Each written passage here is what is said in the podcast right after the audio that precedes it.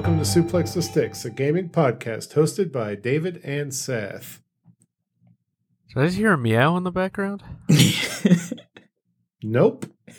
And Well. Forrest. Hello. I think that may have been the armrest on my chair. Ah, yes, it was a squeak. And I wondered if the cat was in the room. The cat was not in the room. Oh. Yep, there it is Yep, again. there's that was the armrest. The cat is out of the bag, though. Yeah. Mm. Oh, buddy, is it? I, you know, um, I go into every week of the show being excited to talk to my friends, and I I bring I bring some stuff to you this week. Um, one of them is I'm going to go back on something I said last week. Uh, I refuse to play The Last of Us 2. I'm not going to follow up with that Mm. at all. No, you have to. No, I refuse. I You can't back out. No. No, no, no. I I cannot do it. Um Maybe not back to back, but I think if you gave yourself some Yeah. time. no, no, Look, no. you've got some I- time until the Game Awards to prepare your mind and body. And, And, look, you're, and- you're just about you're about to have a child, so the the whole uh thing is going to be way more impactful for you, maybe. no, no, no, no. This game will theoretically be more impactful for me, but there's no way that that one's not a that one's about a cycle of violence. Mm. Which, it's also by the way, it's, look, as the only person here who's played it, I will say that it is very much a dad game. so okay. Let me tell you something. Is it a dad game or a daughter game? Uh, you know, it's Because I think there's a distinction there. Yes, yeah, that's true, So- but o- only because you're controlling the daughter. But there's very much dadness in it. So while we're talking about Last of Us, I have to share something. I think I shared that my coworker uh, was playing through The Last of Us 2. And in fact, last week he brought up to me, you know, I don't know why everyone was so upset at this game. I feel like it's it's wrapping up pretty nicely and I'm at the farm and it's like I feel like it's wrapped up pretty nicely. Mm, And and I said, "Oh no, mm. Josh." I didn't say anything. I said, "Oh yeah, just just make sure you finish it." That's all I said. I I just said, you know, just make sure you finish Just it. Just keep me updated. and I got a text over the weekend that's said, uh, "What a bleak, depressing game." And- and Uh, that's was- funny. I actually I got a bunch of similar texts from a friend of mine a couple of weeks ago who after he had just finished the game. uh, my response to him after he told me that he finished the game, my first response was oof. That's reasonable. Yeah, I mean that's kind of how you feel. I mean it's the only Yeah. way to to uh commiserate. Yeah. right.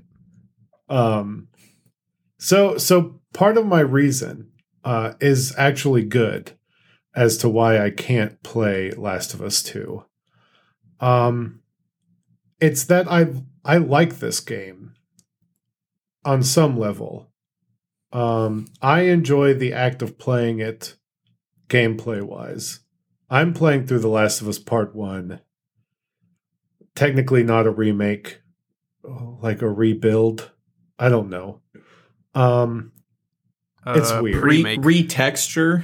what was it's the word com- that we used last time? I don't remember. A requel. That's what. A re- yeah. Um, so they've actually changed the name to The Last of Us Part One right. because the the second one is Last of Us Part Two. Um, to give it this air of being a complete story now, um, or at least the the first part to a two act story, and um, yeah, I am significantly. I'm I'm pretty significantly into the game. Um, I just got to the science building at the university. Um, so I'm about 75% of the way through the game, I think, based on mission structure that I've looked at online. And uh, just to like keep track of how far I am, and it, that keeps me a little motivated. Um, I actually spent most of Labor Day playing this game, Hmm. uh, and let me tell you, uh, the accessibility options they've added into this game are fantastic. Um, a, I'll be honest, I'm playing it on light combat difficulty. Um, I'm very bad at. I wanted to give myself the best shot at enjoying this game that I possibly could Okay. uh, and I'm bad at stealth. And so the best way I figured I could do that is by pumping the combat difficulty down so that I don't have to keep replaying things. Yeah. Um, and that's worked. So like I and it's made the stealth sections a little enjoyable to me because the enemies are dumb. And so I'm like, ooh, I get to be the so the game okay. Never mind. Let me rewind a little bit. This game, if you've never played Last of Us, builds up Joel. Um, I don't know if they've ever given Joel a last name, but Joel. They they present him as I think his last name is of us. yes, yeah. uh, that's he is the last one. So The Joel would of make Us. sense. Uh, so Joel of us is a character that is presented as a angry and ruthless man uh, that is very effective at killing people and effective at doing things to get what he wants. In a Um, world, in a in a world where those are the, that is the only way to survive. Maybe.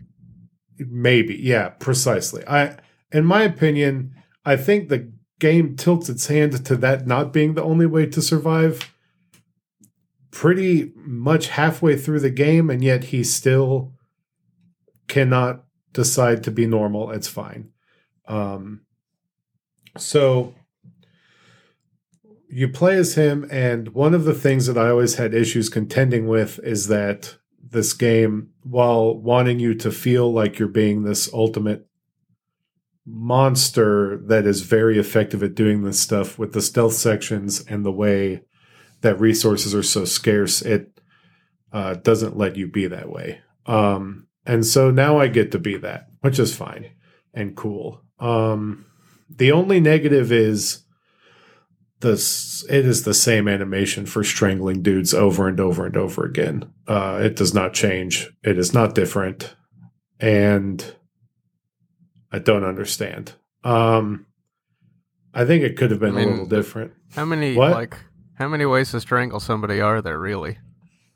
Yeah, but does everyone in this world react exactly the same? To Yeah. Paige? like that's the thing. Just a little variance in reaction, Yeah. you know. Um, and so it, it's not I. So I'm playing on light combat difficulty, and uh, I also have full disclosure. Um, one, I have two accessibility things turned on. One is where it auto locks my aim, but the but there is still sway in the weapon, Yeah. so I still have Mm. to time the shot. So that's I don't think that's completely I think that's fair. Um A, I There's think no- that there's I don't think there's anything wrong with uh doing it Metroid Prime style. yeah, and and in my opinion, uh one thing that I have always railed Naughty Dog for, especially in Uncharted, is that their shooting is not that good. Yeah. Um, and so this sort of takes some of that away. So I'm all about it. Uh, if you think this means I'm not playing the game, then that's on you, and you should feel bad about uh, judging people for using accessibility options that are given to them. Uh, and the second one I use is auto pickup, so I don't have to he- Oh. keep hitting triangle when I see stuff. That's such a nice Yeah. option. I can't tell Uh, you how much time I wasted. Let me tell you how hilarious some of it is. Because the game doesn't just like vacuum the resources up to Joel like in like Ratchet and Clank or Yeah. something. All it does is fast forward his hand animation to grabbing stuff. Oh my god. So, so you just see him like very quickly grabbing like eight things. He's got places to be. And it's so Uh. funny. It's one of the best things. It's like it adds a whole point to the game because it's That's so another absurd. layer. Yeah. Oh god. Um, It really elevates the experience. Yeah. You need Uh, I- those moments, those moments of levity Yeah. to point out how absurd the rest of the stuff in the game is. Yeah, and I I turned on um I turned on the option to skip puzzles, but I haven't done that yet. Um but the option's there if I get too tired of moving around ladders. Um but so that's 3 technically, but I've never utilized the skip puzzle. Yeah. Um cuz I haven't gotten too frustrated with any of them. Um so I'm so the reason why I can't play Last of Us 2 is because I really don't want to play a game where these characters turn into what they I know they do in Last of Us 2. And it also makes me understand why so many people chafed so hard against it, the sequel. Because these characters um, I don't, I actually don't think Joel is all that likable, and I Yeah. I think that he's kind of A bad person. uh, yes Yes. he's also very I think a lot of people like him uh, out in the world, but I don't think he's meant to be liked. I think he's very Walter White Yes. type of character Absolutely. where I don't know if I would go that far. I mean, maybe he he probably begins the game at that level. Um and but but honestly to your point that that is a big part of 2 is um Ellie struggling with like that uh cuz I mean cuz of the like it's very clear at the at the very end of Last of Us that Joel the the choice that Joel makes is kind of objectively wrong, but you sort of understand it. And part of part of two is how Ellie like um, deals with that information that this father figure was kind of a bad dude, and um, even though it pulls a bait and switch on you for throughout most of the game about it. Yeah. So maybe maybe I will like you might end up talking me into it. Um but like I I'm also just more interested in like Tommy and stuff. I wish there was more Tommy in this game. Okay. Uh I wish that there had been there's so you you know Last of Us is this long it's like a 15 hour game and you spend I would say like a solid 4 hours doing this really really long section in Pittsburgh. And so far that is the longest single section of the video game in my opinion. And then you meet what is considered to be a normal functioning group of other people and you spend 30 minutes with them at a dam and then you're done and there's no exploration of how these people exist how their society functions anything. The game just is like no boom onto another one. And it's like i want you to sit with that a little bit and like world build. And they they were not interested in it. And i i don't so i remember some of these sections in this video game very vividly from when i played it played last of us uh, when they remade it for ps4 um, and then other parts i've completely forgotten and i completely forgot the dam section of That's of the where I game. left off on my playthrough. um, I feel like you come back there, but I also don't super remember. Maybe. I I mean I hope. Um so it's it's interesting. I'm you know, I'm exploring, I'm I'm fighting these people. Uh the the graphics are beautiful. Um this game is insane uh how beautiful it is and how the world interacts and um the way water moves.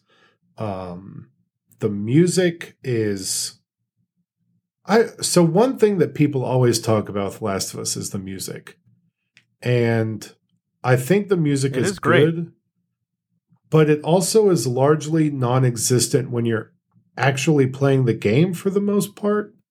oh It's- yeah, I, I mean, it, I it's- think it's mostly there to underscore emotional beats and, um, but like, you don't, it, it, they don't, you don't need this, um, the the music going the whole time.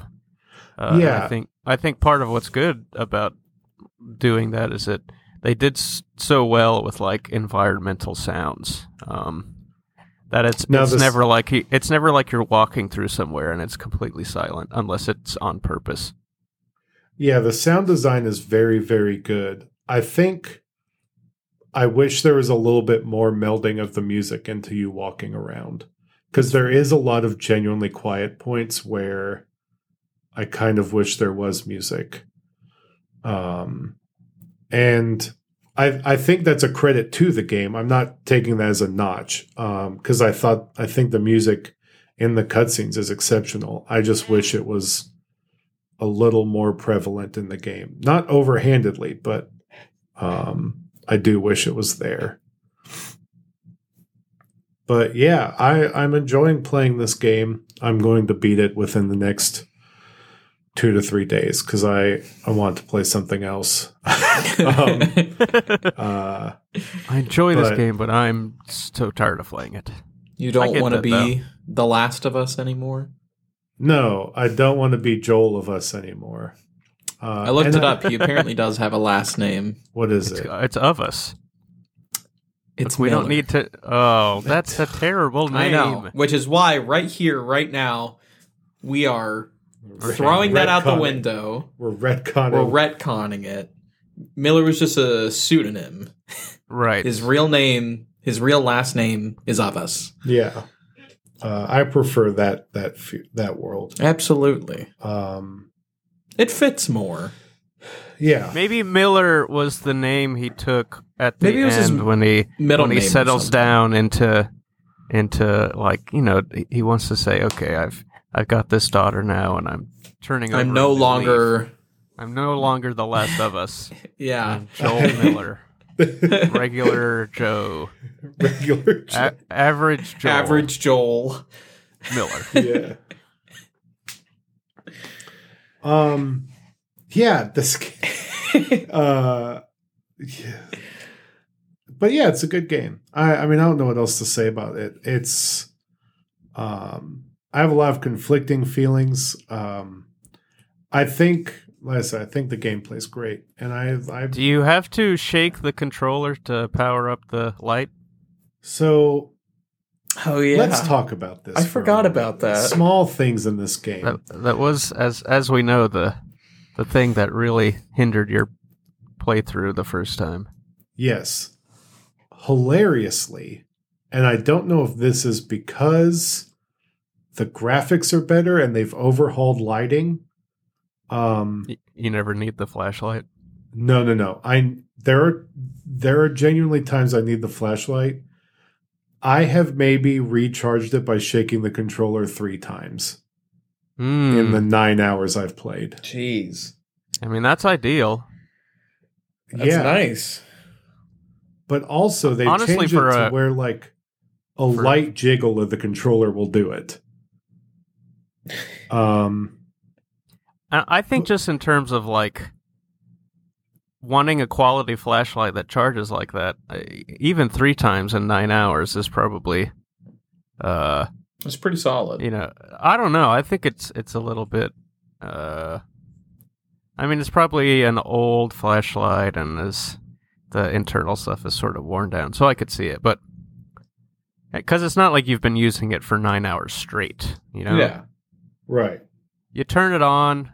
It's it's clear that there's an issue with the internal battery and that it's draining when you're not using it. So he should probably get a new.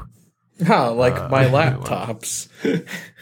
So what let me tell you what's also insane about this video game is that I this game is becoming at least a Resident Evil game by the end of it Oh no. in that I have so much ammo for so many different Oh, okay. weapons that it's becoming the you just might as well use this ammo game.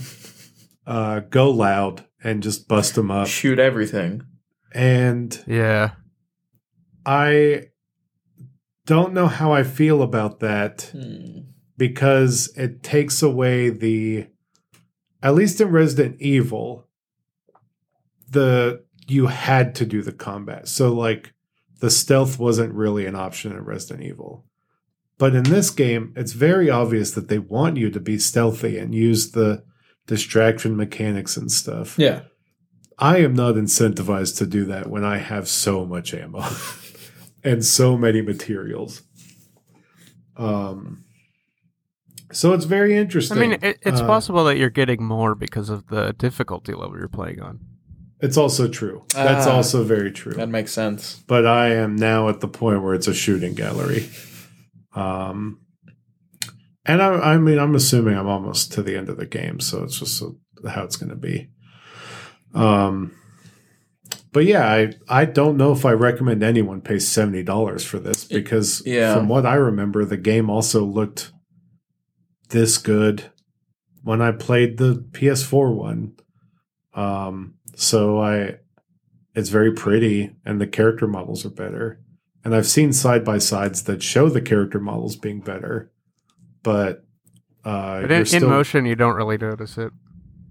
yeah, I don't think so. Um, unless you are like counting the like Tess model or even Joel a little bit because they've aged up Tess and um, Joel a little bit, made him a little more gruff. Weathered. Yeah. Hmm. I'm having to reconcile listening to Man in the Arena, Troy Baker for this long. Ooh. So Uh, just switch the audio to another language. you know, it might be worth it. Brush up on your Spanish or something. Yeah. Just play it in Spanish with subtitles on. Yeah. Yeah. That might be a better experience. Um So yeah, very interesting. The Last of Us. I'm playing it like I said I would. Um so Geoff Keighley, you did it. Uh Neil Druckmann, I want to know why you watched one video on YouTube and you let it affect you this much that you destroyed two characters that you made that people loved in a video game. I understand that it probably was a traumatic video for you to watch, and I can't fully understand how it affected you, but uh, I wish that you had a lighter view on humanity because I think you kind of don't like people, and that's sad.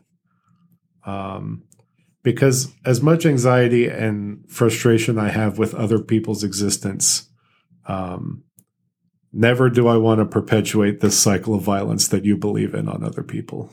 And um you know, you're also perpetuating your cycle of violence on me by putting Jak and Daxter dolls into people's rooms in this game. Uh, Aw. and I hate you for and it, that's Neil. so. in fairness, they were in in the original release. It was a bit closer to the last time there was a Jak and Daxter game. yeah, but that doesn't mean they had to be in the reskin that they built from the ground up. What else were they gonna put? you know, just Nathan Drake a lot. Mm. I don't know. Uh, a Abby doll That's- with her dope would- arms. I don't Yes, know. that, that would that would make sense. yeah. Uh, but yeah, I I I want to. God, I would love to interview him on a level, just like to dig as to why this was the choice. It'll never happen. But how do you take a franchise where you've built this relationship between two people and then turn it into what you did? I'd It's hardly call it a franchise at the time. It was one game. but but they they obviously want to build this into a larger like walking dead-esque franchise now with this mobile with this multiplayer game they're building and all kinds of stuff and the show. and the yeah, I show always forget about that multiplayer thing. Yep. yep Another reason that uh, this release of part one should not be seventy dollars. it should have come with the multiplayer thing Yep. then been $70 Yep. But you I know could- they're going to charge for the multiplayer thing. They said it was free, gonna be free, but Mhm. like, of course, we know that just means that there's going to be individual monetization practices I can't wait to buy a dirty leather backpack. for three dollars a pop, maybe even more. Probably more. Probably. Um, Like 15. maybe I'll get to buy a rugged post uh, zombie Jak skin for.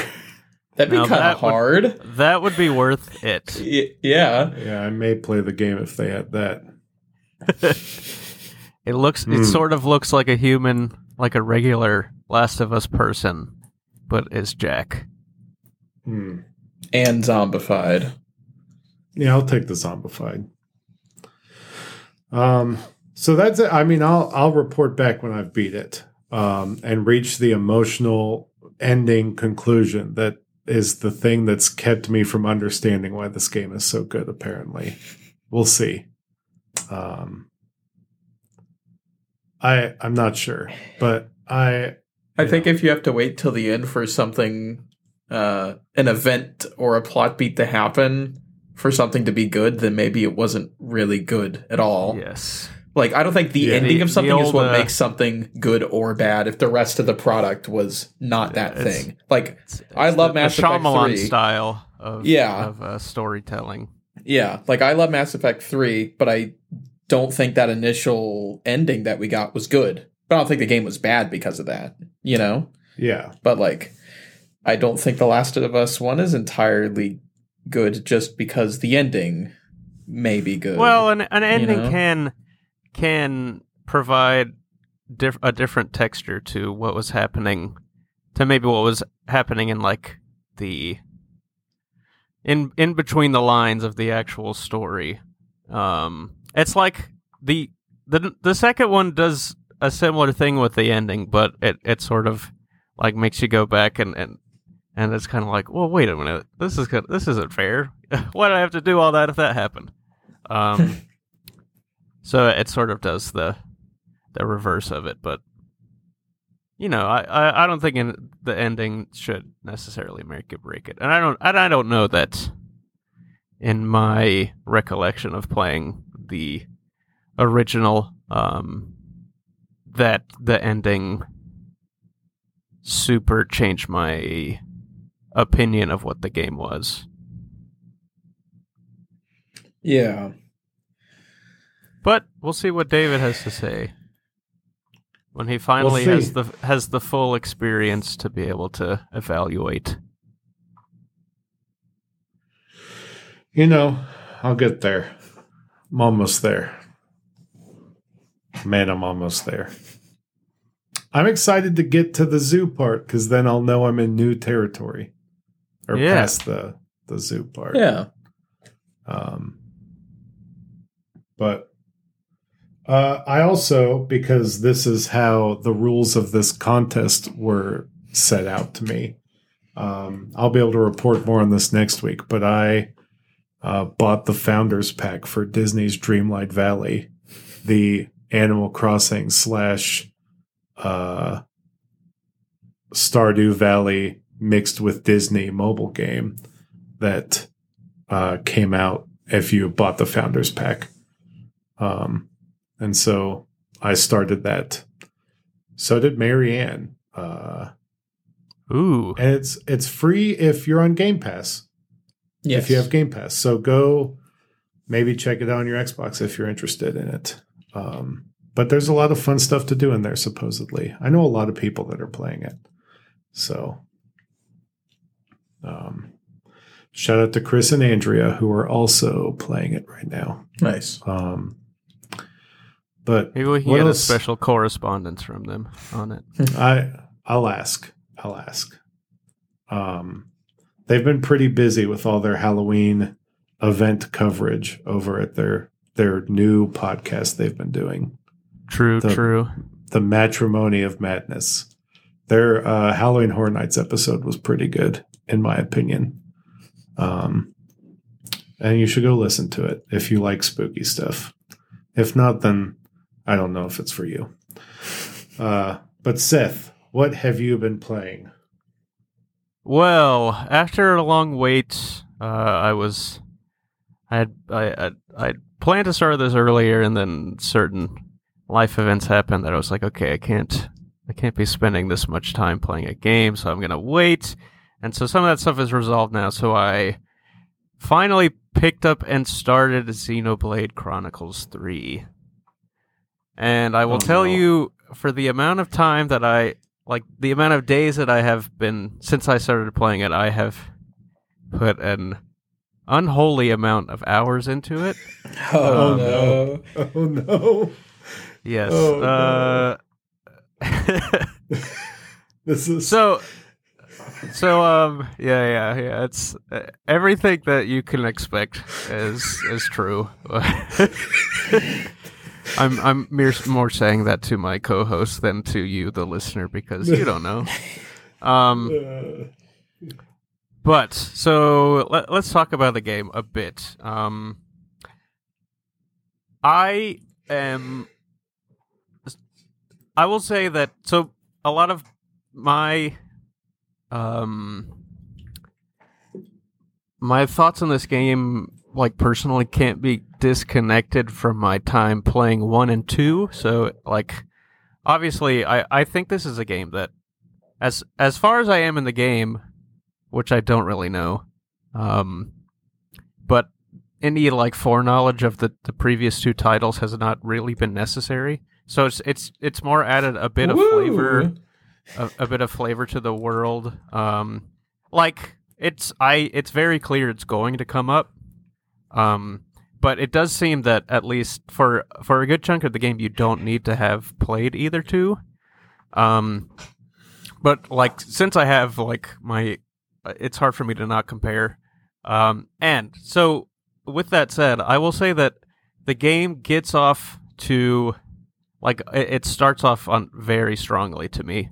Um, like one of the I one of the problems with two uh a lot and and with with the original is that um they just like uh, they just take forever to become like enjoyable to do the combat um like a really legitimately long time to get into the game to have like your a full arsenal of skills that makes it so the the com like fighting enemies is not boring. Um, and I and I'm I was glad to experience at the beginning that um this game like it starts off pretty quickly. Um, like you like those other you don't have the full comp your, full complement of skills, but um, the way they have reworked the battle system, it it feels a lot more brisk, um, even starting out, which is good.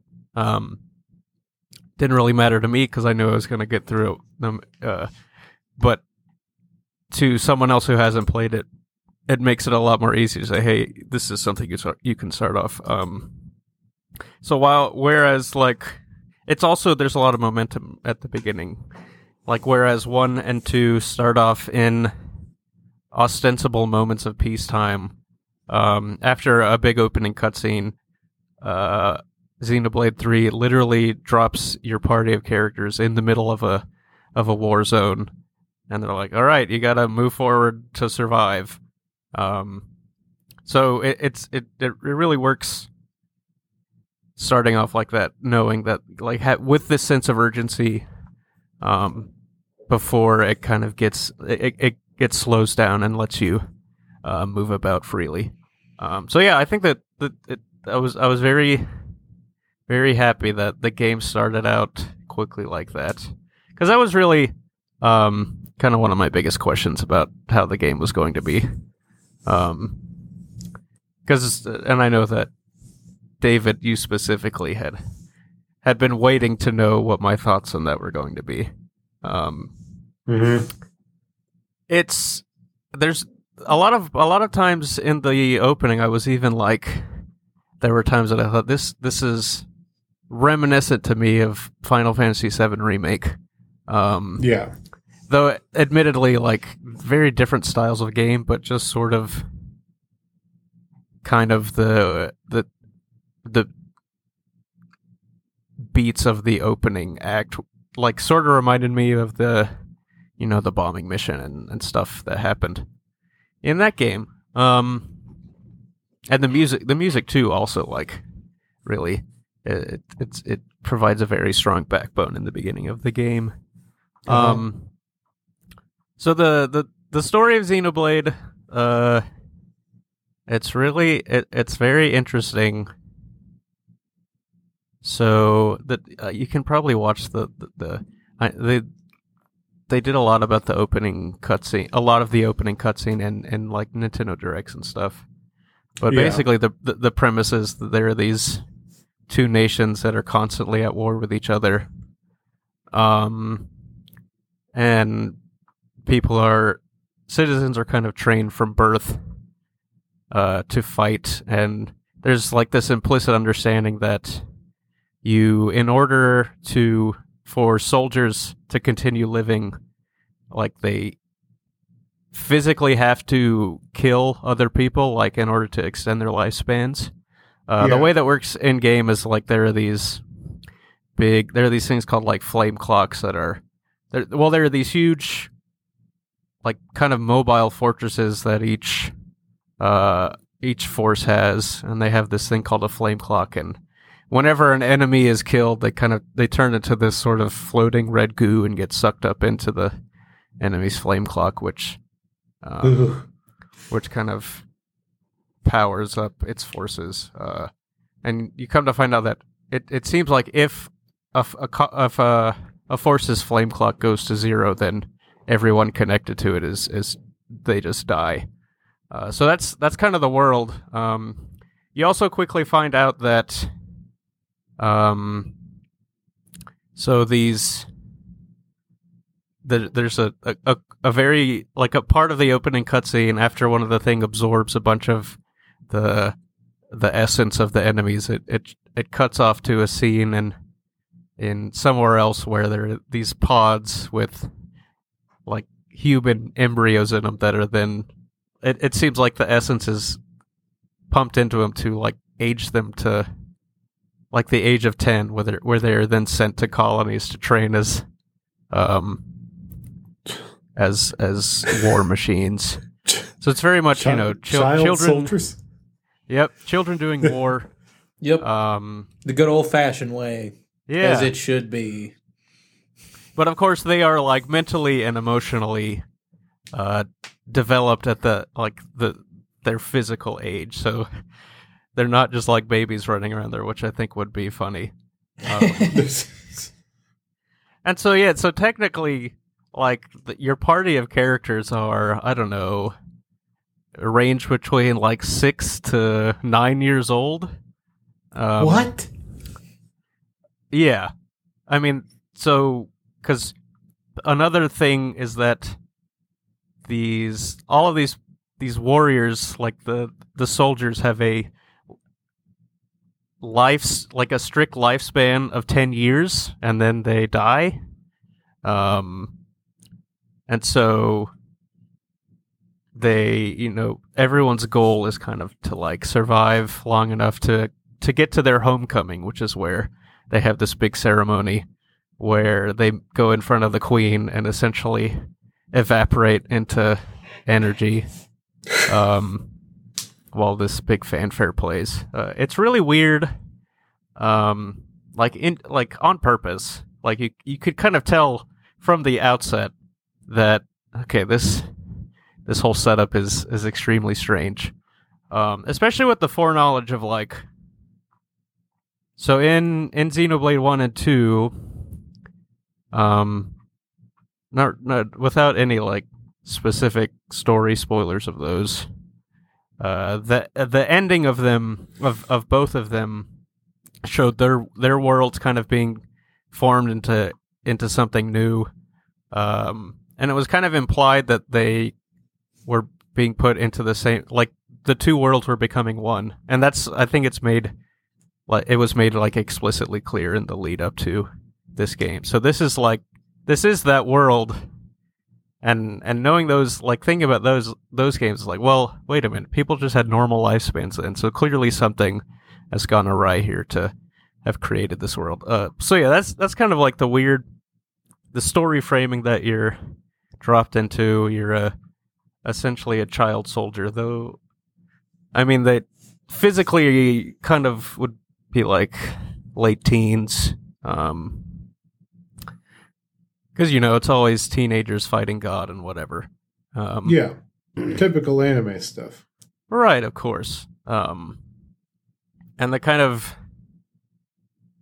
m- main, the the sort of emotional core of the story is this guy named Noah who is who has this role of offseer, and so he's a- a- alongside being a soldier, he has this responsibility to um send off the the dead bodies of people. So he goes and he places melody on his flute and the uh the, the kind of husks of of of the dead soldiers are turned into energy and returned to the the earth or whatever. Um because so when it's really you know they, it uses all bright particle effects but it's all kind of gruesome like when when people die their their bodies basically turn into kind of like stone like they lose all their color as as the the the red gooey light pours out of them and gets sucked into the Mhm. the enemy uh, war machine. Uh and so their whole you know their whole battlefields with these husks of of people strewn about. And so he plays his melody and and the the rest of those husks get turned into energy and which floats away into the sky going who knows where um and then and but but leaving leaving their their clothes to just fall to the ground. It's it's like um you know what those people imagine that is gonna ha- some people imagine will happen during the rapture. Like the bodies will disappear and there'll just be piles of clothes everywhere. Um Right. and so so that's kind of the beginning. Pretty quickly um they're sent on a mission where they where your your party of 3 is linked up with a party of 3 from the enemy forces and they are um uh, and there's a, a, a third party of a guy who's actually old who tells him hey uh you don't know who the real enemies are here. You aren't supposed to be living for 10 years and dying. And then he uses this device to like magically connect the people and turn them into Ouroboros which which allows them to fuse together into into big um mecha looking evangelion looking things um, no, that's what I'm talking about. Yeah. yeah. Uh, and so that's kind of like that. That also happens really early on, and then you are sort of sent off into the world to find uh, this thing called a city. Uh, interestingly, none of the people in the party had ever heard the word city, and so they don't know what one is. Um, but where this kind of resistance of of presumably regular, long-lived humans are. Uh, and so that's what you're kind of set off to go to. The the city is located in this huge sword, which was uh, the sword of um, one of the giant uh, things in Xenoblade One. Um, so yeah, it's it's it's it's it's the the long setup to what the game is. Um, it I obviously I I'm kind of biased when it comes to my opinion of this because this was Yeah, yeah. this like it's I when I was playing it I was thinking about kind of how ironic it is that I can rail against these huge open world games and and I'll just go whole hog into this one without a care in the world because this game is is is so like everything is just so like it directly hits these pleasure spots in my brain that I just love playing it. Um, yeah. and so I, I did think it was kind of funny. I know that that Donkey put out a review that got uh, people up in arms on the internet. Um, and the title I haven't watched the review, but the title of it is "The Never Ending Game," and so you can kind of tell where he's going with that. Uh, Yeah. But also, he he didn't like any of the previous ones, and this was very obviously a game he wouldn't like. I don't know why people are mad. Yeah. Um, but it is a game that kind of so I I've only recently playing did the game kind of catch up to me in level because there really is that there was a point where I was like just because of the sheer amount of stuff I had done and and like this the second big area that you get to. I was like 20 levels above uh story enemies and and I, I had to kind of make a concerted effort to be like okay I need to stop doing everything because there's so much so much offered to me um and very easy ways to kind of to manipulate the leveling system to in your favor to make you like just super overpowered compared to stuff. Because I because Right. and so I had to like dial that back so I could allow the game to catch up to, to me. Um but it is but it is really even as far as I am the the, the stuff to do does seem to never end because you could constantly go back to previous areas and and find new stuff to do. Um I don't know. There's so much in this game. It's really hard to hard to to talk about it all. So I so I really I I, I appreciate a lot the, how quickly it starts. Um, I think early on, I I I had been disappointed by kind of so in Xenoblade One and Two were were notable for the like all of the the worlds that you go through taking place on these giant Mhm. titanic creatures and they're you you'll always find these huge really awesome looking um like worlds that you like very huge spaces that you're going through with with crazy views all over the place and just really cool looking um and I was ve- I was disappointed by the kind of lack of those in this game. It it everything it's all you know the same kind of design styles and um ridiculous uh giant weird shaped mountains jutting about and you know huge animals that but I don't know that it all feels like that there's a lack that that it feels like there's a lack of the kind of um outlandishly enormous things that that the things that really kind of gave you that sense of awe in the previous games. Uh, and all the stuff you find is um dem- like very much scaled back to a to a different size level. There are a few there are a few things like you um, in the second area you can see the remains of one of the the titans from the pre from Xenoblade 2 like where it came and joined with the landmass um Yeah, I was it- about and to ask if you could see the other robots from the other games or the Titans, I guess. So you can see one of them.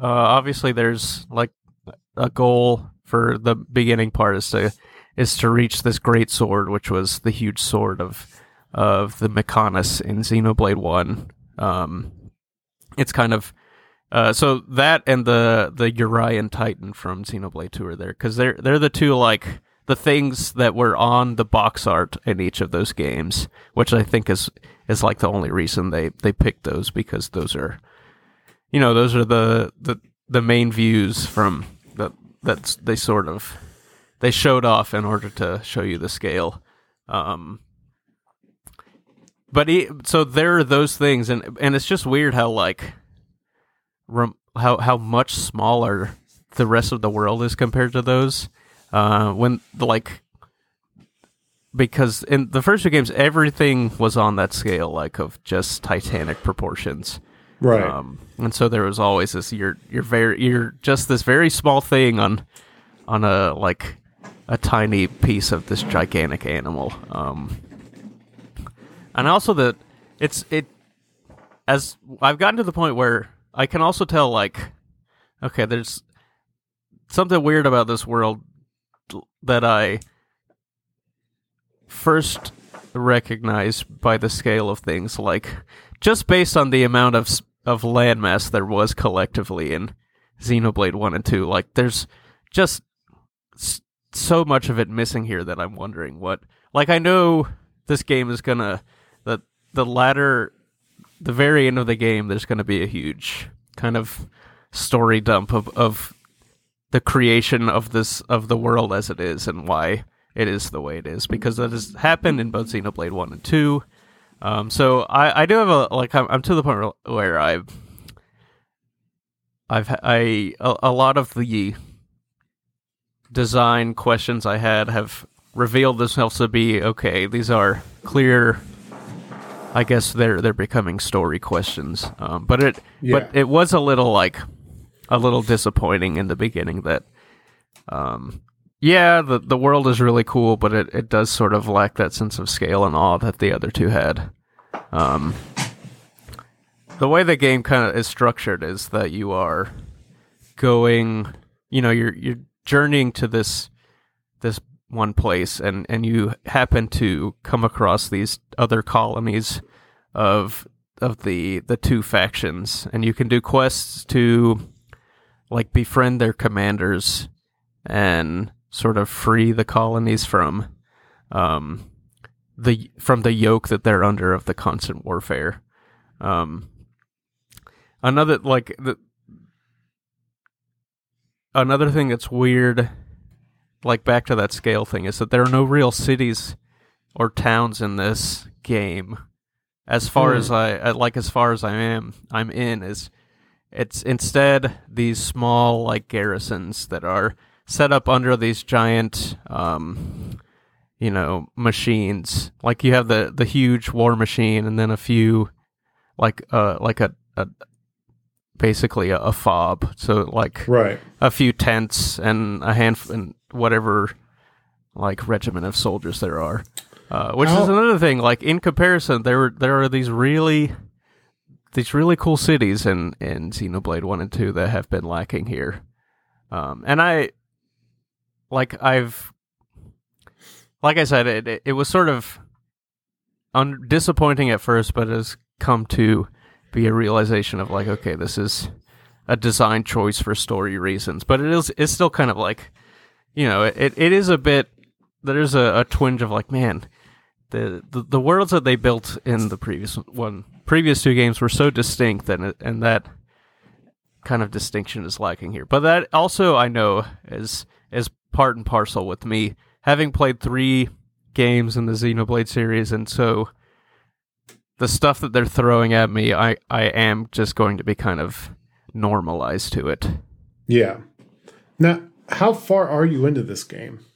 Honestly, I don't know. I'm in, I guess, chapter five. I feel like I've kind of reached the midpoint of the story, but I'm not really sure. Um, Okay. Do you know how many hours you put in? uh, I mean, not offhand, but it's kind of a ridiculous. You did say un- an ungodly amount earlier, Right, yes. so I'm I said- curious. but I mean, it's it's just like there's so much side stuff to do. I don't I don't know how much time I would have spent just going straight through the story stuff. And there's actually a point where I thought, man, I, I wish I had gone. I had been more brisk about going through like straight through the story stuff and then coming back later, um, because like the pace that the story moves at is a lot quicker than the pace I had been getting to that stuff, uh, just because of all the, you know, the the stuff I had been doing, and I think some of the the emotional beats would have would have played out better, though like, they still hit me. Um, I will say I've this, like I really like the characters that they have brought to the forefront, like uh, the the the party uh, is is really enjoyable. Is they're enjoyable, they're likable and unlikable in in in different ways that I, that I think are good, and uh, the game has done a good job of sort of fleshing out the reasons why they do things and um and getting into their backstory. And Wait, so you you said you were in chapter five? uh, I think so. Okay. Uh you are quite a bit further into the game than you think you are. Okay. Oh. well, there we go. I'm not going to tell you how many chapters you have left, uh, but you have less ahead of you than you had before you. so, uh, yeah, That's interesting because, like, based on the the map that they've showed, um, I've been to like I I think there are only uh, a handful. There's maybe like one or two like big areas that I have to unlock. But it's also weird because I like I have this feeling that there's like you know there's pieces of this world that should be here that are that are missing. Um, but I guess you know that they're just not going to be in the game. Um, so I like obviously I'll I'll have a, a better perspective of of the way like the world works once I finish the game. Uh, but that's in- right. interesting to know because it doesn't feel like where I'm at. It doesn't feel like there is less in front of me than there is behind me. But I can, um, I guess I I can see that, see how it Yeah. works. I don't know. That's that's interesting. Um, but also it's hard to know that the chapters is mainly split up by like after major story beats is when a chapter ends. So it's kind of like it the amount there are isn't really indicative of the amount of time that each one takes to do. Yeah. Yeah, that's interesting. You only, I think I'm going to allot you to two of these episodes. so you have to Well- sa- save it up for your Yeah. next one. Yeah, yeah, yeah. The I'll, I will say like to to kind of in like like I said, I'm I'm having a lot of fun and, and the world is really fun to move through and characters are fun. I think the battle the battle system's also very enjoyable. I think they've they've pared off a bunch of the stuff that it that made it take forever to well okay they didn't pare it off but they have they they give you a full enough arsenal at the beginning to where it doesn't really ever feel like you are sort of sitting away, sitting like the the game is playing itself and you're sort of taking um a, like a a backseat to the game cuz you know the, the way these games work they're they're sort of MMO JRPG, style, yeah. JRPG, yeah, M- MMO like battle systems, but like sort of adjusted to a one player. Uh, so that means like you're constantly, uh, your character attacks by itself, and you're sort of waiting for uh, bars to fill up so you can attack. Um, and that that is here, but it, the way it works, it, it does like the cooldowns are a lot shorter, and there are ways to increase them, and, and so it it does feel like you're taking a more active role. Um, and the like the classes are diverse enough that um, like it when you, you switch from one character to another, there is reason to do so, and um, rather than you playing as the one person and sort of always being in that kind of DPS role um, and Yeah. letting the computer do the other stuff. Like, um, you, you, the game incentivizes you controlling other characters and and switching to other roles in order to uh, make your character stronger. Uh, there is um, a point pretty early on where the game forces you to change the classes of all of your characters, uh, Hmm. and so you have you, you go a stretch like force like with without being able to switch those classes back, and so you kind of have to get used to using someone else or playing a different role. Um, and even the the you know the tank role and the the um, healer role are are sort of more diverse and that they have other like they have more ways to keep you engaged. So I think that they've figured out a a good um they've they've figured out a really good flow with the combat uh, and given you they give you enough tools at the beginning to where you're not Mhm. bored with it. And I think that I remember I remember like when I talked about two on the on this podcast, like going over all of the the insane amount of features that the game like systems that the game has uh just going on and on about it. Um and this game is no slouch when it comes to um, systems that it has, but it it holds stuff back and provides and and gives you new like parts of your arsenal at a um at a good enough pace to where like okay you it's it's only going to from the beginning like it's only going to allow you limited stuff and then it it gradually adds new new tweaks to that to where you to give you like time to get used to it and to fully understand a system before it adds something new on top of that. And it and all that stuff is generally is baked in story reasons uh, and they they find good ways to kind of uh, disguise um, new new systems uh, with uh, character story beats. So I it's I, I found that it, it has found a it reaches a really fun um, kind of balance between uh, giving you like stuff to do and there's there's never really any overloading you with um, with systems from the beginning. And I think they've cut Good. out a lot of the fat too of previous like like all the the weird character trees and stuff that there were that there were in previous games like I I think they've streamlined a bunch of the stuff that that was maybe intimidating in, in previous ones and and put it at a nice uh, a nice not not really a, a drip feed but there's a good it, it's it strikes a good balance between uh, of of introducing new systems to where you're not overwhelmed by the amount of stuff there is to do. Yeah. So I think it's good. I think that like as far as I am, it's it's a lot. I think it's a lot more. um What's the word? Um Approachable? Yeah, it's a lot more approachable. Um, in in getting in and what ca- what is probably like look if you looked at the game where I'm at, you'd be like, what the heck? There's so much that you're juggling. But um, playing the game like yourself, I think you'd find that yeah, okay, yeah, this sort of all makes sense to me. Um, it's obviously easy to sort of point at the the screenshots of battle with all the different stuff going on and say, well, this is just this is ridiculous. There's there's no way that you can understand what this is, but I think the game does a good job of teaching you and at a good pace to make it Yeah. not confusing. Good. I'm loving this for you. I'm glad that you have this. Yeah. Music the music is also excellent. The battle theme is a straight banger. I would It- recommend anyone jam down to it. Is this the last one?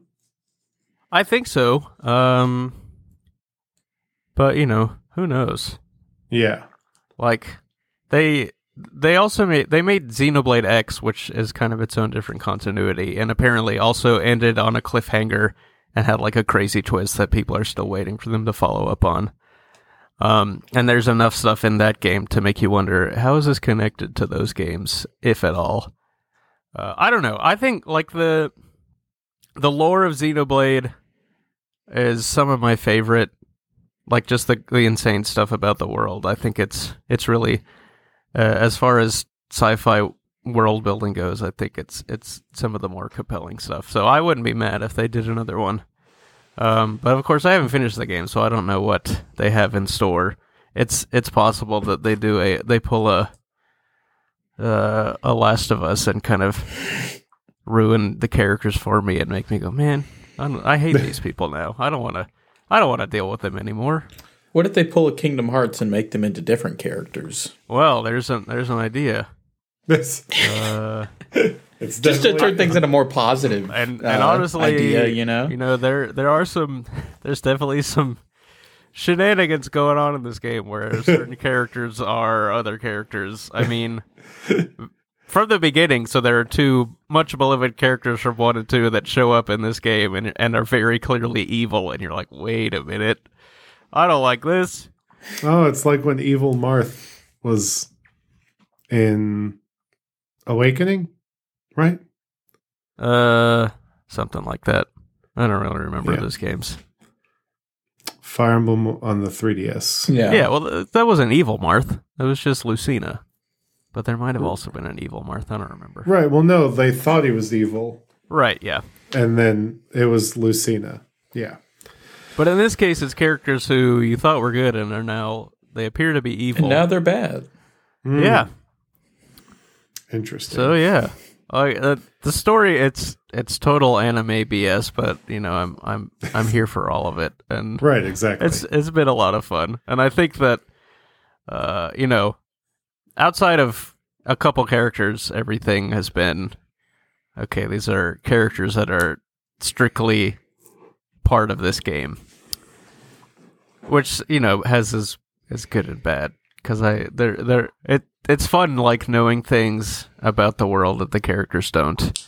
Um, but it's also has I I I do I I ever at every reveal I keep waiting for a character to be someone from one or two and but I and I haven't gotten to that moment yet so I don't, Hmm. I don't know if it'll be there. Are Pyra and Mythra in it? I have From not seen them. Brothers. So I keep it's I, s- I swear at some point I saw on YouTube like a thumbnail that was a still from this game that had them in it, but but now like I I and thinking over that experience like I can't decide whether that was actually a still from 2 or if that was Or s- right. or if it was in fact something that I dreamed and did not happen. um yeah, that's also Came to you in a prophetic Right. stress dream. Yeah, like I feel like they would have to be in this game just because they're kind of they they don't really have human lifespans. And so there would be no reason that they would be they wouldn't be in this game. right. Uh so I don't know. Cool. Uh, Forrest, what have you been playing? So I've still been uh, recovering from my binge of Live A Live, but I've been diving back into Halo and doing a bunch of their events and stuff that are going on. A new one just started for Infinite called the Yappening, uh, which has to do with like grunts and stuff. But they have added in three different big team battle variants, um, which are kind of fun depending on which one you get. Um, but there's like Big Team Fiesta, which is insane in really fun ways sometimes, but then it is also Fiesta, which means you could spawn with two of the worst weapons in the game, and everyone else is getting rockets and You love to see it. you What, love are, what to are see the it. worst weapons in that game? Uh, I would say the pulse carbine and the plasma pistol. Oh, that's just Mm. because you suck at the game, then. Oh, So they plas- did buff the pulse carbine a lot, but it's still not That gun is good, or at least I like it. not not a multiplayer, dude. Mm, don't Not at anything above the distance that you and I are from each other right now. it's still I like inaccurate as all game. get out. I Like, it melts like shields. Yeah. It melts shields, but it's still at yeah, like the bottom of my shields and list. then you melee. Boom. It, Boom. sometimes you don't have time. I'm, But yeah, so there's there's Big Team Some- Fiesta. sometimes you don't have time. That doesn't Yeah. make sense. Yeah, it does. that's some Nomura stuff. yeah. Oh gosh. So- So of course it makes sense. I've just- you just, I've just aren't big brain discovered- enough to understand. I've just discovered the plot of Kingdom Hearts 5. uh, a whole game ahead. um, But yeah, and there's uh big team shotty snipers, which after Oh, God. Playing that playlist for like three hours, I still had not gotten a match of. So I don't know how fun that is, but I You know, assume it would be fun. It's kind of. I know that we've talked about this, but it's ridiculous that you're talking about big team battle shotty snipes as a new thing. Yeah, And that was just something you could do in every other Halo game, kind of from So- the beginning. So you could queue it up if you had enough like people in a private party to boot it up. Yeah. Right. But it it's just not a default. game mode for like Game mode. matchmaking. Yeah. Yeah. Yeah, and uh, Which is weird. I don't know. Yeah. And, yeah, and then I think there's uh, big team Fiesta capture the flag or something. I there was a third one. I just can't remember what it was. God, Um, Big Team Fiesta Capture the Flag sounds like an actual nightmare. it's actually the most fun I've had in, well, the, it in sounds the like playlist. chaotic fun, but it Yes. sounds like if you're actually trying, it sounds like it would not be fun. Uh, I, I would say I was trying. It it was nice knowing that every life I could maybe have some better weapons for the situation. Yeah. Which uh, usually, especially in big team battle, um, like that's when a lot of vehicles are in play. So Right, being able right. to spawn with like the shock rifle or something just really helps out a lot. Yeah. You know, That gun is so good. it's insane. Um, I'm still not good with it, but And I I'm good the, at taking down vehicles with it. I can imagine that this the way that like spawning with random weapons can sort of also make it feel a bit more casual and you, uh, Yeah. or or rather less. You, you kind of invest yourself a little bit less in the outcome, knowing Yeah. that knowing that it's all sort of uh, randomized. It's also kind of helpful when you have challenges and stuff uh, that are weapon based, like uh, get five kills with a mangler or something, and it's like okay, if I go into like just a regular game mode, there's a high likelihood I'm just not going to get a map rotation with the mangler on it. But in Fiesta, you your odds are not bad, especially if you You're die gonna get a a bunch. mangler. I I could say Off the ground or Oh, yeah, exactly. Yeah. yeah, or spawned in. Like so, it's it's kind of I need good to for pick that. up Infinite's multiplayer again. I really enjoyed playing it. I'm liking it a lot right It's- now. It's so good. yeah, uh, Um, they added in a JoJo pose to the shop. So and with the it, yeah, Did and you buy it? yes, but Of course you did. Of course he but- did. What kind of but- question is that? With the second season's battle pass, uh, every 10 levels starting from level 5, so 5, 15, 25, um, 30? once you hit that level, 35, no, 40. but 35. Um, what about you- forty five? Yeah, yeah, yeah. All the way to 95. so we can cut that bit. Um, How dare you? I wanted to say a bunch of numbers. well, too bad. Uh, but uh, at each of those levels, you get 100 credits uh, towards like your shop points. Uh, so it was a pretty quick process of just getting a few more that I needed to buy the the pose and the other stuff that came with it uh, for essentially free. You know, Yeah. yeah. And that was I nice. yeah, I need to re I need to get back in. It was good. Unfortunately, they the the game that will never have co op or uh, S- n- local never have co-op. split. Yeah, local co-op. Uh, Which is fine. But didn't didn't like whoever make a big deal about saying they would never launch a game without local co op again? yes, it I mean, was the, technically, it was if the you head of the company, Bonnie Ross, I believe her name was. Yeah, I can't remember. Technically, if you go into the game and the debug area, Yeah. you can And just do do a, local a very co-op. specific set Really? of Yeah. inputs and Uh, instructions and menus uh, finagling. Yeah, you can't just play split screen Here's the thing: it's this is where I understand people are frustrated about this, but it's it is an open world game. It's so difficult to. I mean, I guess in local co-op it's less so because um, you're not worried about two people having the right amount of progress saved to their profile. Um, but like Far Cry did their their co-op is still janky as all get out yeah, and everything. Like it there must be some sort of hard or difficulty there. Um the only thing I could think of was maybe just performance problems, yeah, that too. but eh, You know.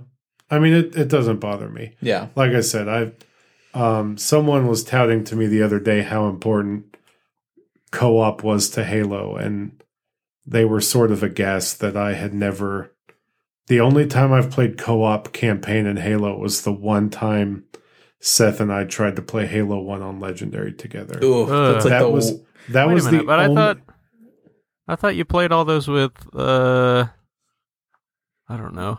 I feel like we've talked about you playing them, but didn't we, no, I guess I don't know.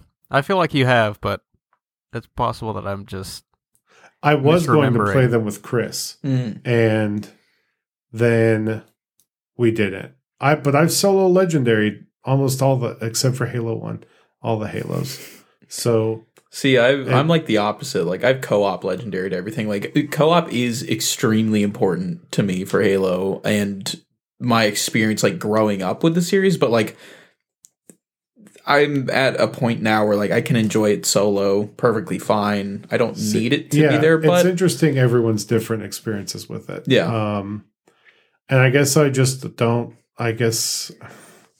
I'm not trying to devalue someone else's view of what Halo is, but like Yeah. it just when they were like, "Oh no, co-op at launch," I was like, "Okay, whatever." I was sad about it, but I knew it would happen eventually. You know, and I I will I'll replay it co-op. Yeah, I enjoy that campaign, and I'll have a blast.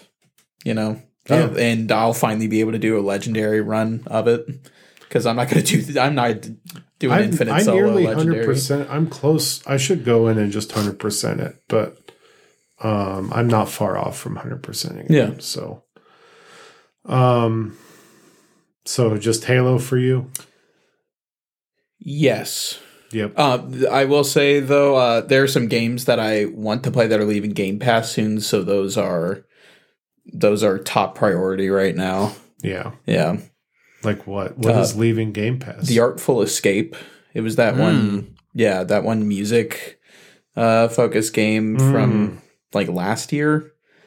And I've been having it's literally been installed on my console for months now, and it's just been on the back burner. So uh, I, I I I always check the leaving soon section of pretty much any service that I have just to just to keep an Make eye. sure. Yeah, and unfortunately that was on there this time, so I was like, oop, that is going right up to the top. Um, I need to see if I can stream it from when I'm not at home, but I think I can. I mean, can if it's stream on any Game game. Pass, you can. Yeah. Oh, okay, cool. Because I didn't realize it was everything that was well, on there. I mean, either way, you could remote into your console, True. even if you're not using XCloud. So yeah. But yeah, that's all. Uh, that's all it for me. All right. Um, this is going to be the biggest portion of the show. The news is going to be a shorter section. Um, so we promise we're not going to hold on to you guys too much longer, and we'll be back after the break. Hi, Big Joe here, and I'm here to tell you to check out Suplex the Sticks on all social media platforms at, at Suplex the Sticks. Links for the socials and the invite to our Discord are in the show notes below. Subscribe and review the show on your favorite podcatcher, and while you're at it, let your friends know about the podcast. It's the best way to help us grow our community. And with that, back to the show. And we're back. All right. So we got some news. One of them, one of the notes is for my co hosts here. They don't know this yet.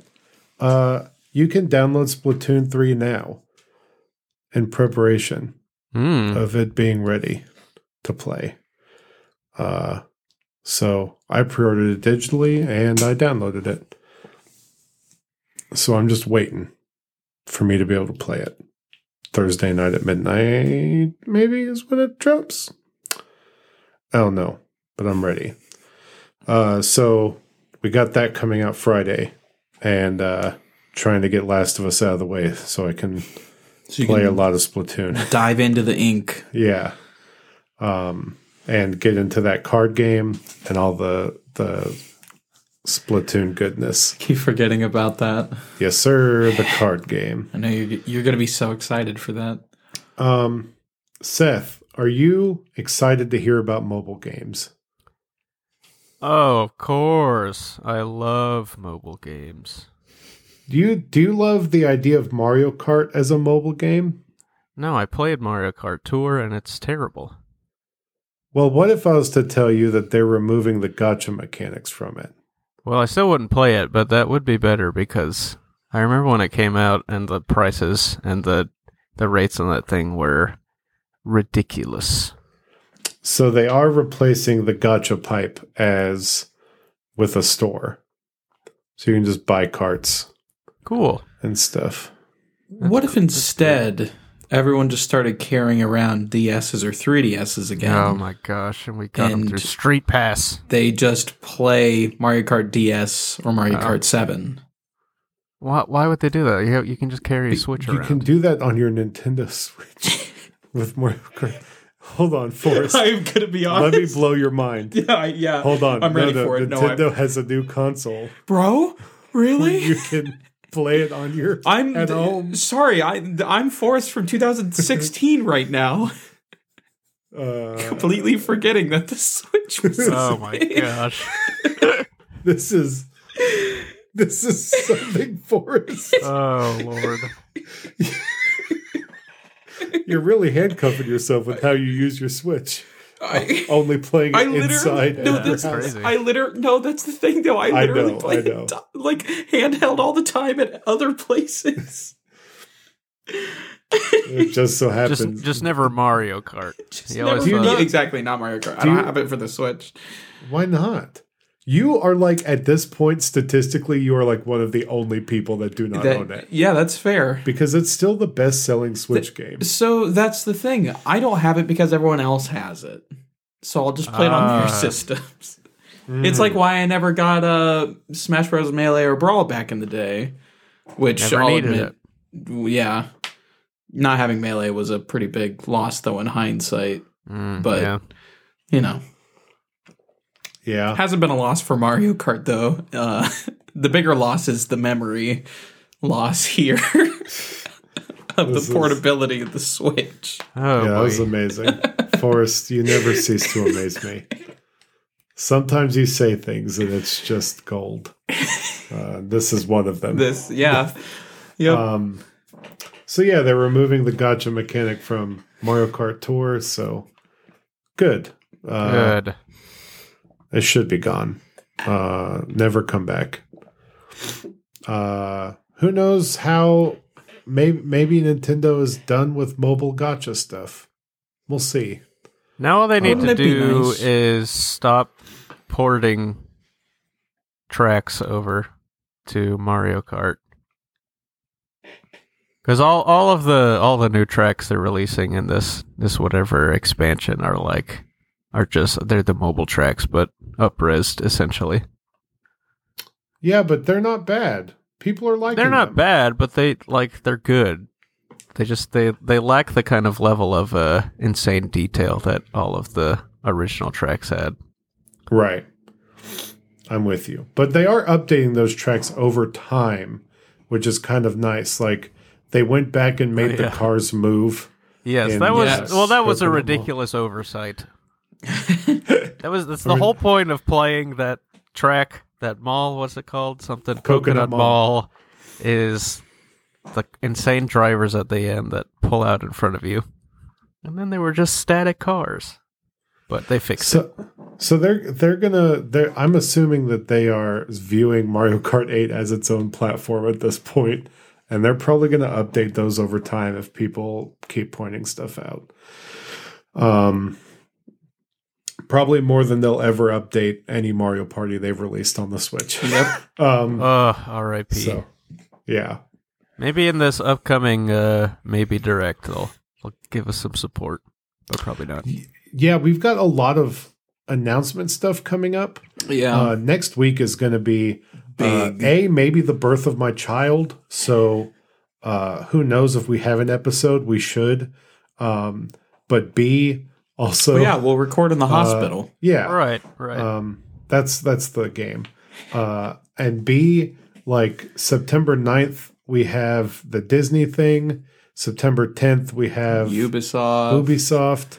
Theoretically, on the 12th, there or the week of the 12th, there's going to be a direct, possibly. Also, that week, there's supposed like rumored of a, a PlayStation thing. Like, there's a Oh, yeah. In Yep. the coming weeks um, that is exciting. Uh, so you know, keep listening, and we will give you all the news as it as it comes in. Um, and we always talk about it in the Discord too. Um, so hang out there with us. It's it's a fun time, I think, unless you have music opinions that differ from mine, and then I berate you. Um, the Xbox Elite Controller Series Two is getting a Core Edition, which means it doesn't come with like any of the accessories. Yeah, yeah. Um, It's elite, but a little bit less. It's like lowercase elite as well, opposed you, to you can change the tension E. of the thumbstick still. It's it's elite in the way Joe Flacco was elite. Um, you can change the uh, tension of the thumbsticks, and you can also change the sensitivity of the triggers still. Um, but the back flaps and stuff don't come with it anymore. Um, so yeah, and it's still USB C and rechargeable and everything, as it should um, be. and it's As all controllers. and it can should be different colors, so white, purple, blue, Oh. black. So nice. I didn't know about Um, that. and they they sell the accessories separately for sixty dollars. So you could buy it as a package Mm, and make it elite. and make it a full elite. Capital E elite. Um, as you know from my previous experiences with that controller, I thought it was nice, but it was not worth the price tag, um, especially with how heavy the controller was. Um, but you know, is what it is. yeah. Um, I may end up getting another one one day, uh, but when the the durability is up there. You could uh you could remap the paddles to be extra triggers. So you just press that in where you're playing a shooting game and you get a bunch more shots off. Yeah, Yeah. that's true. um, you guys tell me about these Digimon I saw today They're on the internet. Digimon. They're They're. Metabots. I saw I saw um, less detailed versions of Agunimon and Lobomon on the No, internet. I, I'm gonna have to disagree. I don't even know who those are. What? If anything, if anything, they are. What were the rookie forms of those? Uh, uh, I don't remember. the Flamemon and Strabimon. Yeah, but look, Okay. they're they're Metabots, or uh, as Forrest said, they could be NetNavis. They also look very much like enemies from Bomberman '64, which is a design aesthetic that very few out there will remember. Uh, That's fair. but uh, for me, so still staying on the Mega Man thing, unfortunately, uh, one of them, the sword one, definitely looks like uh, Omega from Mega Man Yes, 3. yes, But I in the full armored, like, prison Yeah, yeah, encased yeah, form. uh, we should So tell I them what we're off talking about. Real Uh, hard. These are actually Pokemon. There was a new Pokemon trailer today. Yes, uh, that showcased three new Pokemon, uh, starting with the Sword, uh, the Fire Blade Pokemon, Ceruledge, uh, the Fire Warrior Pokemon, Armarouge, and then the Ambush Pokemon Klawf, which is Klawf. a crab. It looks so great. And he hangs it around on walls. Uh, Yeah. The let's see. The the it was a very quick trailer. A lot of stuff happens really fast. Three and a half Um, minutes, yet e- yeah. extremely dense. Yeah, it, Uh, I guess felt- the, the idea was that like they they talked about it in before that the game will have like three different um story arcs or whatever, Yes. and this kind of Yep. gave more detail into each of them. The uh, Victory Road, the Path of Legends, and Starfall Street, I believe, is what this uh, this tweet I'm looking at from the Pokemon Company is saying. Yeah, But they showed us um the the new the evil team, who are apparently a bunch of uh, delinquent uh, students uh, Okay. who have I'm a really big, cool with it. a big Mad Max car. Yeah, I really like the designs of the two Yeah. new characters they showed off. What are they called? The Team Star, the school's troublemakers. Yeah, Mm. Yep, they're kind of fun, and yeah, it was just a bit more of the stuff we already knew. yeah, just showcasing more of the um, like the other stories that you can go through in the game. Um, I I really do like that there seems to be more variance and uh, player option in this, so you can kind of you can kind of make the game what you want almost. Um, I I mean I know all th- three of us are probably going to do every single one of the main stories. Yeah. Uh, but like you know for other players who maybe that uh maybe a little bit too much to take on Uh, I I assume each of them could get you credits rolling. Yeah. Right. So I think uh, one thing I noticed is that it's clear that all actual battles, like battles, are going back to uh, they were in Sword and Shield, where they are they take place in their own kind of screen as opposed to the way it was in Arceus. right on the where- overworld. Yeah. But they did show, um, there's like an auto battle feature that you can you can like choose one of the. I, I was reading about it. You can choose one of your Pokemon and kind of send him out, uh, send it out on its own, and it will like go out and battle creatures by itself. So, Yeah. Um, What? so if you if you wanted Yes. to keep like running around in the overworld but didn't want to get into any fights, you could uh like call out a Pokemon and it will fight um Pokemon in the overworld on its own while you're doing other other junk. which I think which I think is is cool. Uh it it it kind of has the spirit of what was going on in Arceus. Um without you actually having to do stuff. That sounds amazing. Yeah, it does. there are a lot of changes happening with this uh, game from previous previous entries, and I'm Yeah, really think- pumped to see how it all plays out. Yeah, it's it's it's easy to like look at stuff and be like, "Ooh, that's different," but it, it'll it's hard to know like the way stuff actually is implemented until we get Yeah. hands on. Yeah, and I'm I'm always down for just experimenting.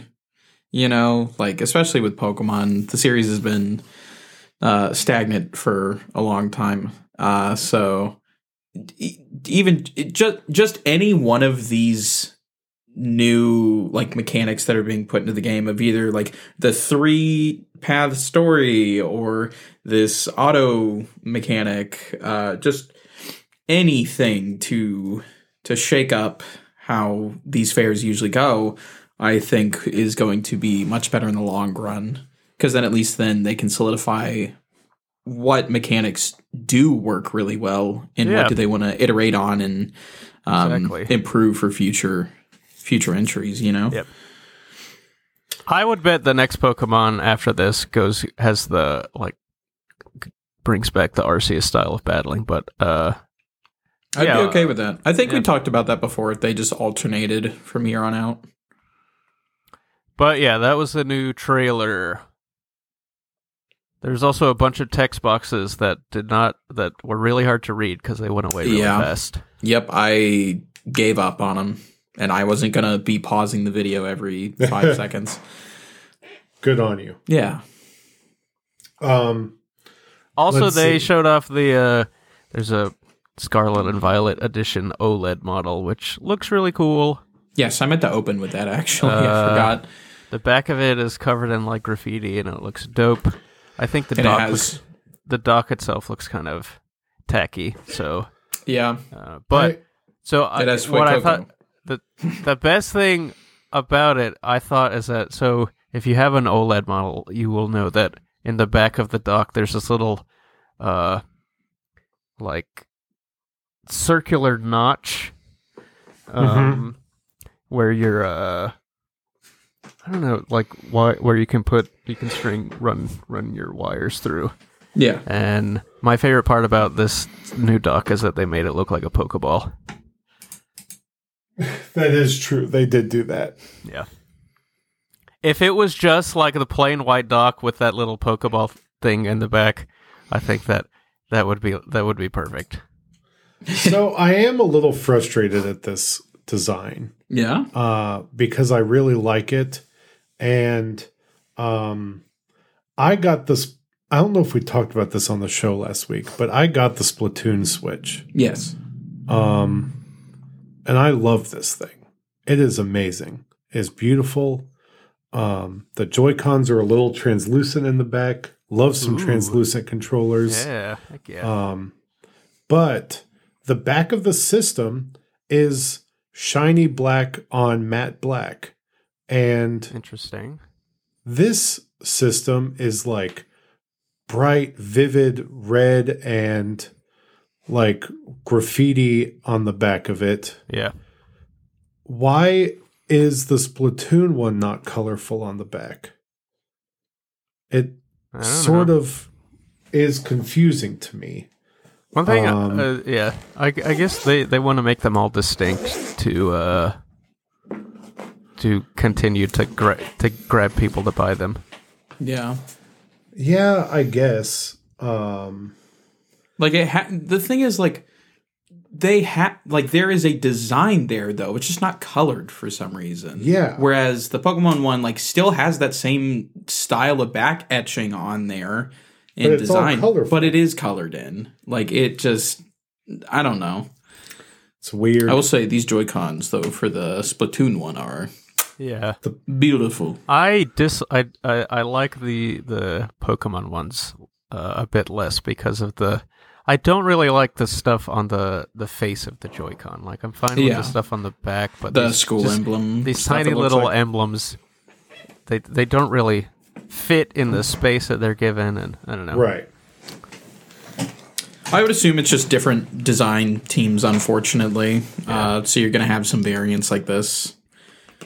Yeah, it's fine. I, I just said, like I said, it's something small that I quabble about. Um, but Quabble. Oh wait, that's Sobble. Sorry. um, Quabble sounds Let- like a Pokemon name though. It does. Let's let's talk about the last bit of news. You know, we all are big fans of old Assassin's Creed. At least Yes. Seth and I. Yeah, yeah, I would say Maybe so. f- Forrest. Brotherhood is still one of my favorite games of all time. Well, guess what, boys? We're back. Maybe Going Maybe. the rumors. The rumors say- Allegedly is. The rumors say we're going to Baghdad. Assassin's Creed Mirage.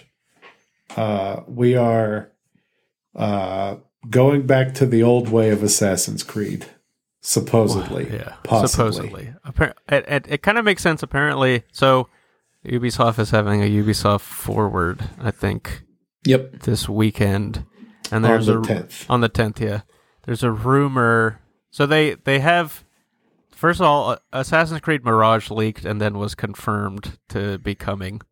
Uh, Yeah, the leak really forced Ubisoft's hand Yeah. on uh, announcing it officially. right and so it's it's been rumored that it's apparently like it started out as a DLC I guess for Valhalla and then it was turned into its own game so it wouldn't if that is the case uh, it wouldn't surprise me that it is more back to the roots of OG Assassin's Creed since it was just kind of a, a small project to begin with.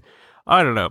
I'm hopeful that it does bring back that kind of um more like actually in a city and there's meaningful like vertical movement and Yeah. stuff like that uh, but Oh, also yeah. so I, I don't know. We'll see. But there's also apparently two other games that are going to be announced which i guess are somehow part of the assassin's creed infinity thing. I thought infinity was going to be its own game. I don't know. I'm sure they will clarify what Infinity is going to be. Um, but yeah, two games, one in Imperial Japan or feudal Japan, Yep. Which is I think people have been clamoring for since the beginning, since the very first Assassin's Creed game. They're like, hey, make this in Hey, Japan. it'd be really cool if we got uh, ninja assassins. And it's like, oh yeah, it would be. But I mean, that game was basically made a couple years ago, so eh, I think I understand it, but it, I think it is weird that they're this is coming now after. Maybe it's because Ghost of Tsushima was so successful uh, that they're they're like, hey, we'll just make that. Um, and also another one, which was where was it, David? The Holy Roman Empire. Yes. which is uh it doesn't really have a that's like when it when it is set but i guess it doesn't have a Yeah, Right. the Holy It- Roman it- Empire is very it- vague. involves witch trials apparently so maybe that's why you thought it was salem yeah. Yeah. in in, in our well dur- during the break when we were trying to figure out what they were so Instead, it's just hex with a with a second e. So apparently, one of the rumors that comes from this is that Assassin's Creed is making an effort, or at least Ubisoft is making an effort to sort of, um, at least seemingly, and we'll know more this weekend. So some of this is speculation, but they are going to be splitting the sort of development, sort of like Pokemon is, where they're going to be making an Assassin's Creed that's more massive Destiny esque with gear and the other combat, and then also working on Assassin's Creeds that are More traditional. more traditional or maybe like a different form of gameplay.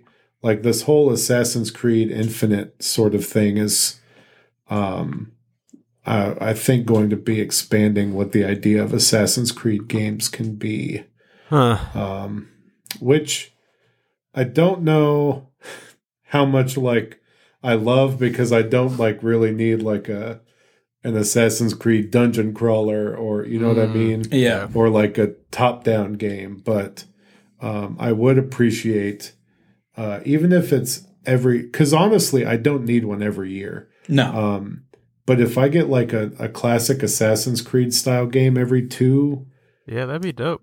two years, two Yeah. three years, that'd be dope. I'd be very- thriving. Yeah. Um.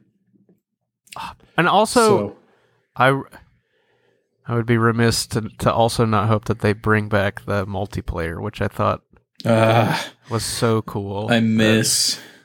That was such. It was so weird. There, the Assassin's Creed multiplayer. What What was the first one that was in? Was it Brotherhood where they debuted Yes. it?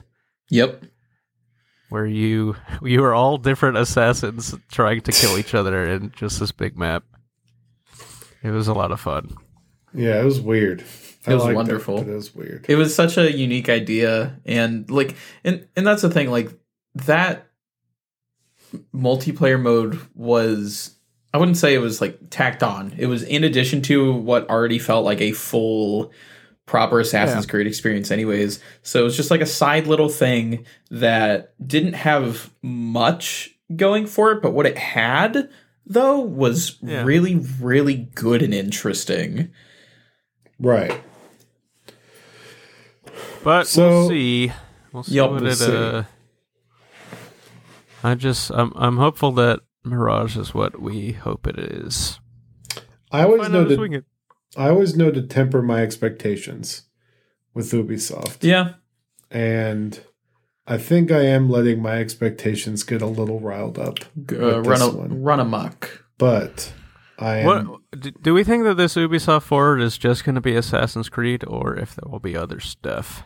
No, they have to talk about my sweet boy, my my sweet precious What are you saying? Mario Rabbids. Oh, All right. We- we have to. I don't we know. have to- I thought it was just gonna be that because the way that their post about it made it seem like it was only for uh the new the new games. It's supposed. I find something Yeah. is an hour long. It says tune in for the Assassin's Creed showcase.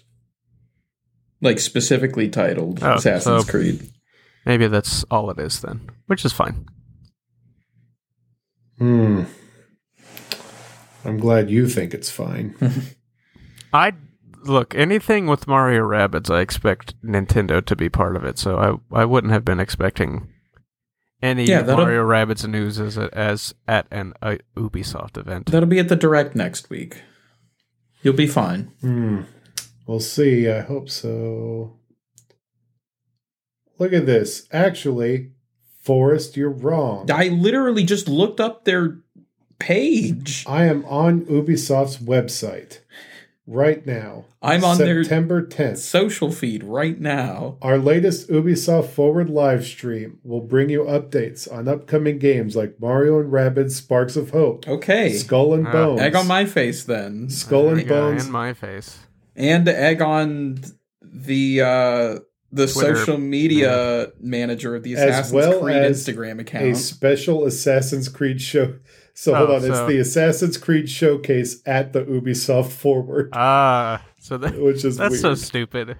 um, but also, if you stay for the if you if you want to catch the pre-show, you can see uh, you know news on the latest games from Ubisoft that you care about, like For Honor, Brawlhalla, The Crew 2, and Hold on. Anno 1800. For Honor I- is still going on? Uh, I think I'm Yep. more I thought that surprised that, got- you're not confused that The Crew 2 is still going on. I I almost sorry for the the idea of For Honor still going is like taking up more brain space right now. The crew never meant anything to me, anyways.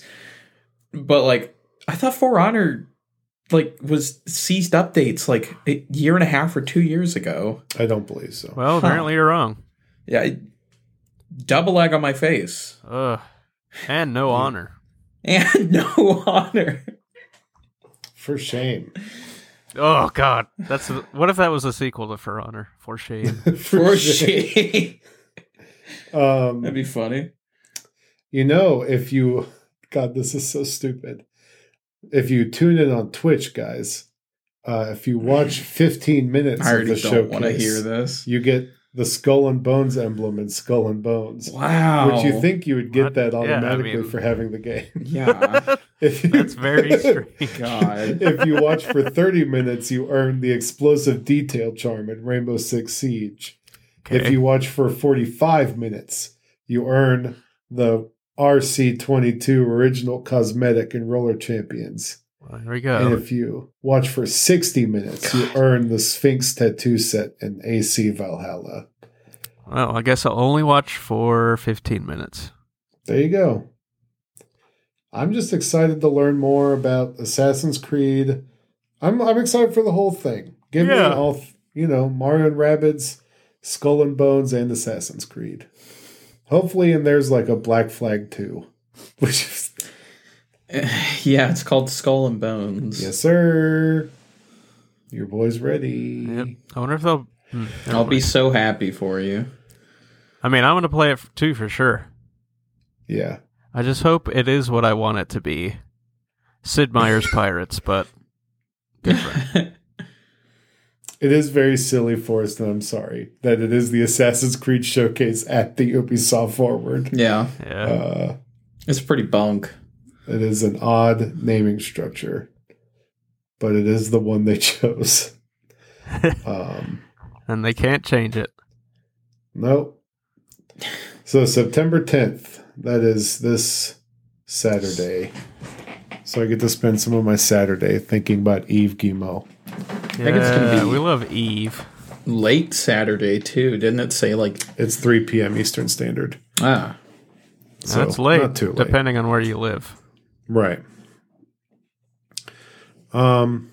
So with that, I think we're good. Uh, Yep. Is there any other news that I missed? Nothing. Hmm. Don't think so. No random uh, MultiVersus characters or anything. One of one we got to play that game. I know. I guess eventually. I don't think so, but you know, people like it. I guess so. Maybe we'll give it a shot. Um. Also, we need to nail down. Uh, it's next month. If you have any suggestions for our spooky game, Oh yeah. um, It's gonna be replaying Resident Evil Village, but with the third person mode. uh, Oh, maybe maybe Resident Evil Two is our spooky game this year. Ah, I have been wanting to replay that ever since I first beat it. Um, I wouldn't be opposed. We'll we'll figure it out. Yeah. Um, uh, when's Callisto Protocol coming out? I thought that was supposed to be out in time. I think that comes out in December. I think you may be right. So we'll have to we'll have to work Yep. on our time machine. December two, Yeah. as so in not the sequel to December. we'll figure it out. I'll gauge. I'll gauge. second day of. Also, audience, let us know, re- or we'll default to Resident Evil Two. Yeah. Um, uh, let us know, and I'll ask Chris what he thinks we should play. Um, or maybe we all do a live stream of us playing the Quarry together. oh. I do have fun. I do have that game sitting in a drawer. of course you my- do. Of course you do. very nice. That's that's- yeah, I believe that hundred percent. Um, but all right. Um, with that, we appreciate you listening, and we will talk at you next week. Goodbye. Bye bye. See ya.